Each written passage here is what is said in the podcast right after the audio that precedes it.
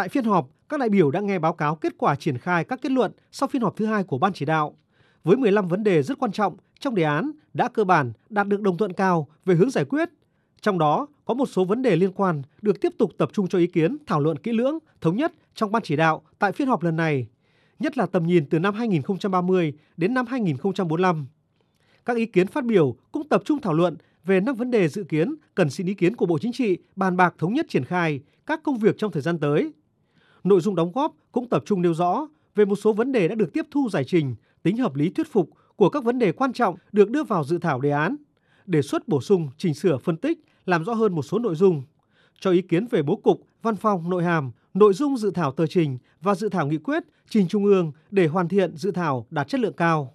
Kết luận phiên họp, Chủ tịch nước Nguyễn Xuân Phúc đánh giá cao sự nỗ lực cố gắng của tổ biên tập và Ban Nội chính Trung ương, đặc biệt là các chuyên gia nhà khoa học trong hơn một tháng qua để chỉnh ban chỉ đạo, đánh giá cao và cơ bản thống nhất với ý kiến phát biểu tại phiên họp.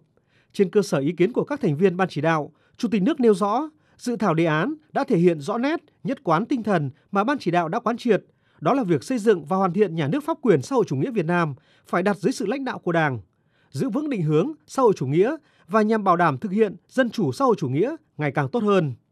Đề án cần phản ánh đầy đủ ý nguyện của mọi tầng lớp nhân dân, đảm bảo thực thi các quyền lợi chính đáng của nhân dân theo sát tinh thần và nội dung hiến pháp năm 2013, nhất là đến giai đoạn 2030.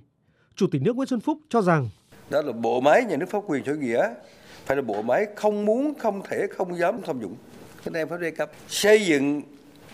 thể chế chính sách pháp luật để nhà nước pháp quyền chủ nghĩa là một cấu trúc nói không với lãng phí. Rồi hai là cái tình trạng quan liêu cửa quyền vô cảm, cho nên yêu cầu cái bộ máy nhà nước, pháp quyền chủ nghĩa phải là một cấu trúc minh bạch, đề cao trách nhiệm, đặc biệt là trách nhiệm người đứng đầu từ trung ương xuống địa phương, trong tất cả các ngành, các cấp. Một ý nữa là tôi đề nghị là nhà nước pháp quyền cho chủ nghĩa của chúng ta chủ động hội nhập quốc tế với tinh thần hội nhập, hòa nhập và không hòa tan, gìn giữ bản sắc văn hóa, đề cao giá trị truyền thống, lịch sử hướng về cội nguồn và giữ gìn các chuẩn mực đạo đức xã hội Chủ tịch nước Nguyễn Xuân Phúc nêu rõ, bất kỳ sự cải cách đổi mới nào cũng có những rào cản cần phải vượt qua. Trong đó, rào cản liên quan đến lợi ích cục bộ thường là rất lớn, rất khó khăn. Vì vậy, xây dựng và hoàn thiện nhà nước pháp quyền xã hội chủ nghĩa là nhiệm vụ lịch sử cao cả, là nhiệm vụ trọng tâm của đổi mới, hoàn thiện hệ thống chính trị theo tinh thần nghị quyết đại hội 13 của Đảng đã đề ra, vì đất nước giàu mạnh, vì hạnh phúc của nhân dân, vì lợi ích của toàn dân tộc. Do đó, khi bàn về những chính sách, quan điểm cải cách đổi mới có ảnh hưởng đến lợi ích cơ quan tổ chức trong hệ thống chính trị, cần đặt lợi ích đại cục của quốc gia, dân tộc, nhân dân lên trên hết. Đồng thời, quán triệt sâu sắc quan điểm quyền lực nhà nước ta là của nhân dân, do nhân dân giao phó. Điểm then chốt quyết định thành bại của nhà nước pháp quyền chính là mức độ tham gia tiếng nói của nhân dân trong mọi khía cạnh đời sống của đất nước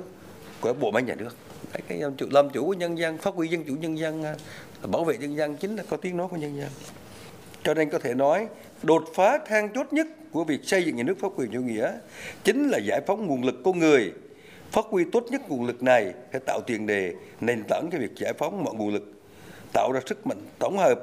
đưa đất nước và dân tộc hướng tới tầm nhìn 45 về một Việt Nam tự cường và thịnh vượng.